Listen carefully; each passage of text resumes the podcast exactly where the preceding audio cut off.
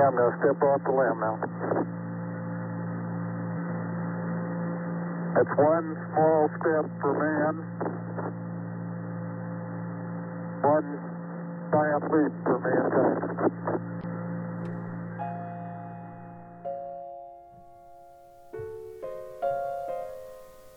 It's July 21st, 1969. It has been one hour since Neil Armstrong and Buzz Aldrin became the first humans to land on the moon. The famous 10 words have been spoken, flags have been placed, and President Nixon has sent his congratulations. One hour later, another 10 words ring out from Houston, Texas. They are less poetic than Neil's words, but for geologists, they are just as important. Neil Armstrong has the scoop for the bulk sample. For the next 15 minutes, using scoops, tongs, and hammers, Neil and Buzz collect 21 kilograms, 47 pounds of moon rock from the Sea of Tranquility. Beyond the politics, beyond the space race, beyond the truly monumental achievement of the entire NASA team, Apollo 11 was a geological field trip once the moon rocks returned safely to Earth, they were sent to laboratories around the world. The first time humans could really study our closest neighbor up close and personal. The first question on everyone's minds, the question we'll tackle today where did the moon come from? Hello, and welcome to Bedrock, a podcast on Earth's earliest history. I'm your host, Dylan Wilmeth. Episode 8 Bad Moon Rising. Part 1 Gathering Evidence. Every culture has a story that involves the moon. Sometimes the moon is a deity, running from or chasing after something. Sometimes the moon is an island, a prison, or a refuge. The moon is our closest companion, always present but just out of reach, always changing but never permanently. Today, we will learn the scientific story of how the moon formed 4.5 billion years ago at the end of the first week of our Earth calendar. It is as dramatic and apocalyptic as any ancient tale, and even better, we have evidence for it. Before the Apollo missions, there were three competing ideas on the moon's birth. Let's line them up like contestants on a quiz show and see which one will take home the grand prize. It's time to play Is That Our Moon? Our first contestant is the moon capture hypothesis. This idea is straightforward. The moon formed very far away in the solar system and was captured later by Earth's gravity, like a lasso on a bull. Similar events happened many times around Jupiter and Saturn. Many of their moons used to be free range asteroids. Do the Apollo samples that Neil and Buzz collected fit this idea? Ooh, I'm sorry, but rocks from the moon have similar chemical fingerprints to rocks on Earth. In fact, moon rocks are more like Earth than any other body in the solar system. If the moon formed much closer or farther from us, it should have a chemical signature closer to Venus or Mars, but instead, the moon looks like Earth. There are a few major chemical differences between the two, but their chemistries are too similar to be a coincidence. Our moon was not pulled from somewhere else, so we have to look closer to home for an answer. Our second contestant is the double planet hypothesis. What if the moon formed right next to Earth? A constant companion slowly building itself up over time, just like the Earth. If the moon and Earth formed from the same batch of asteroids, you would expect similar ingredients, just like the Apollo samples. Jackpot! Well, there's a bigger problem momentum. In space, momentum is what makes a planet spin. On a playground, momentum is what makes a merry-go-round spin after you push it. You can calculate the momentum of a planet or a merry-go-round using mass and speed. We know how much a planet weighs and how fast it moves. Looking at every other planet in the solar system, their momentums, mass, and speed make sense. All except the Earth and Moon our two body system has too much momentum for our mass. For a comparison, let's return to the playground. You see eight merry-go-rounds spinning in the field. One of them has two small kids on it, but is spinning very, very fast. Too fast for those kids to push it themselves. Logically, we conclude that an adult gave those kids an extra big push. So, what pushed out the moon in Earth's ancient solar system? Our last contestant hopefully has an answer to this. It's the fission hypothesis. Now, the last two ideas had the moon form separately from the Earth, but this next idea is completely different. What if the moon split away from our planet like a hunk of clay? Now, this might sound ludicrous, but the idea isn't completely out to lunch. We already know that the Earth Moon system has too much momentum. If you keep spinning that merry-go-round faster and faster, kids will eventually fly off. If you spin a potter's wheel too fast, gobs of clay will also go flying out in all directions. That clay will have the same chemistry as the original pot, just like the Earth and moon rocks are similar. In fact, this idea was put forth by Darwin in 1879, almost 100 years before the moon landings. Sorry, not Charles Darwin, but his son, George. George Darwin did some biology work like his famous father, but went deeper into geology, especially planetary geology. The idea I just described of the moon splitting off from Earth was one of George's biggest hypotheses. He called it fission theory. Fission meaning to split apart. After developing fission theory, George became a Fellow of the Royal Society, the Royal Astronomical Society, and a professor at Cambridge, winning awards left and right. So George has to be our big winner, right? Wrong. For all his accolades and pedigree, George's fission theory is probably not correct. He was right that the Earth Moon system has too much momentum, but it's not enough to break away the moon. Even if the Earth was completely liquid, and spinning six times faster than today, no pieces would split off. It appears that simply spinning the Earth faster cannot account for the moon's birth. Now, I'm not trying to rag on George Darwin here. Was he a fraud? No. George's fission theory was based on the best knowledge he had at the time, and it lasted for several decades before new data came in. This is how a lot of science works. For example, I would be shocked if all my papers completely hold up in a hundred years. New observations and technology will test all of our ideas and hopefully improve upon them. For example, I've just shown you three ways the moon wasn't formed. Now, what was the point of that? Why didn't I just skip to the modern idea? Because each time we question an old idea and test it properly, we learn something and can form new ideas. We've learned that the moon and Earth have very similar chemistry, so the moon probably formed from Earth material, but not from fission like George Darwin thought, the spinning clay option.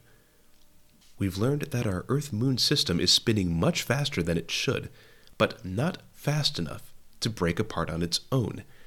That can only mean that something outside of Earth gave a boost of energy to our system, like the adult on the playground. And so, through a careful process of elimination, we come to the wildest hypothesis yet, the hypothesis currently most accepted as the moon's origin story planetary collision.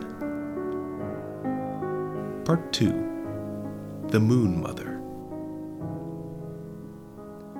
For its first 100 million years, the first week of the Earth calendar, our infant planet avoided being obliterated by larger objects all the other planets have also settled into their orbits, but there are still one or two wild cards floating around. In the 70s, scientists realized that if just one of these rogue planets hit the Earth, that impact could provide enough energy to explain our outsized momentum, the dizzying merry-go-round between Earth and the Moon. As outlandish as this idea sounds, it is not the only evidence that the early solar system was a cosmic billiards table.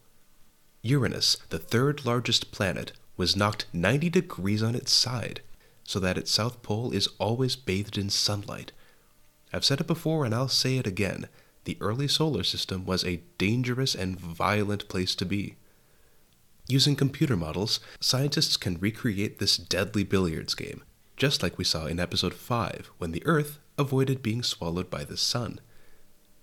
Inside a model, we can toss imaginary planets at the Earth and see what happens when they collide. If the rogue planet is too large, Earth is obliterated, but if it's too small, the moon doesn't form. The perfect size is in between, around the size of Mars. Mars only has 10% of Earth's mass. You might think, oh, that's not too bad, I could take something 10% of my weight. You might think differently if I started shooting bowling balls at your head, around 10% the weight of an average adult. Eventually, it grew kind of awkward to keep calling this object the Mars sized impactor, and around 2000, this mystery planet was given an unofficial name Theia. In ancient Greek mythology, Theia was one of the original 12 Titans, gods hanging around long before Zeus, Hera, and their famous friends. Theia was the old goddess of sight and precious minerals, but more importantly, she was the mother of the moon goddess Selene. Unfortunately for us, Theia was not a very friendly mother. When the planet Theia hit the Earth, debris flew out in all directions. Earth's gravity swept this material together and clumped it into a smaller body, the Moon. If this sounds familiar, it's essentially how the Earth formed around the Sun, except without the giant impact. In one stroke, Theia solves the major problems addressed last section. The collision between Earth and Theia was like a huge push on the merry-go-round, adding extra momentum to the system. The impact also sprayed out tons of Earth material, which clumped together and formed the Moon. This is why the moon rocks collected by Neil and Buzz were so similar to Earth rocks. They formed from the broken teeth of our shattered world. But wait, there's more. You see, Neil and Buzz didn't just take material from the moon, they left things as well, and not just the American flag they left something that would make our old friend Lehmann very proud a seismometer. Just like Earth has earthquakes, the moon has moonquakes. No lie, that's the literal word for them. As we learned in episode 6, if you can measure earthquakes, you can see inside a planet, or moon. Just like the Earth and all the rocky planets, the moon has a crust, mantle, and core but the moon's iron core is much smaller, even for its size. Why do we care? The moon's tiny core tells us that it formed from iron poor ingredients. If there was more iron around, the moon's core would be much larger. The closest pool of iron poor material would be the Earth's early magma ocean, which we explored last episode. If Earth was more well mixed when Theia hit, there would be more iron for the moon to gobble up, and the moon would have a larger iron core. In other words, forming the moon was essentially like grabbing a handful of birthday cake, but only getting the frosting on top. So we've got the rocks, the momentum, and even the moon's core on our side. One last time. Is this your moon?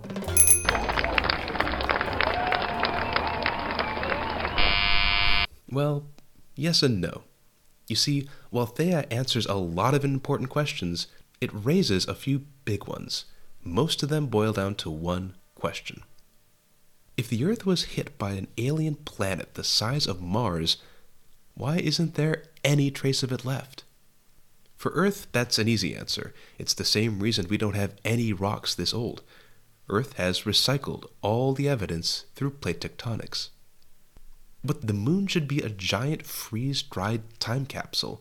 There's no wind, no water, no plate tectonics to change up moon rocks. If our models are correct, there should be some weird chemical trace of Theia still surviving on the moon. Does this mean that Theia never existed? That the impact never happened? That this whole episode has been a lie and a cover up funded by Big Moon? Probably not so many of the puzzle pieces we've gathered point to a giant impact. Unless extremely convincing new evidence comes up, dismissing Theia would be like throwing out the baby with the bathwater. Nearly every scientist agrees with the impact hypothesis. We're just nitpicking the details. Two or three major papers come out every year chipping away at major moon questions, especially the problem of Theia's lost pieces. More evidence is showing that the moon is not exactly the same as Earth. Some elements appear to have distinct fingerprints, possibly from realms beyond Mars or Jupiter. Closer to home, some models suggest that the Earth and Moon intermingled before settling back into well behaved spheres. Or perhaps Theia was just similar to Earth, though statistics argue against this idea. There is still much more to learn about our closest neighbor. As we round out this episode, let's summarize what we've learned. It's easy to take the moon for granted, but looking at it from the outside, we live in a strange two body system. Clearly, something weird happened here a long time ago. Our moon was not captured from outer space, it did not peacefully grow beside us, and it was not spat out like a seed. A planet called Theia struck a glancing blow on the Earth, spraying Earth material in all directions. The Earth recovered from this catastrophe, picking up the pieces to form something new, strange, and beautiful the Moon. The story of the Moon is also the story of humans who have explored and studied its secrets the Apollo astronauts, the mission control members who guided them, and generations of scientists studying chemistry, earthquakes, and computer models. The story is not over yet, and I'm excited to give you more updates as they come. Next time, we'll return to the Earth and look at the aftermath of the Theia impact. We may be bruised, but we're still standing. It's time to begin the second week of the Earth calendar, 4.5 billion years ago. Thank you for listening to Bedrock, a part of Being Giants Media. As the show takes off, I would love to hear your input on style, topics, and people to interview. You can drop me a line at bedrock.mailbox at gmail.com. See you next time.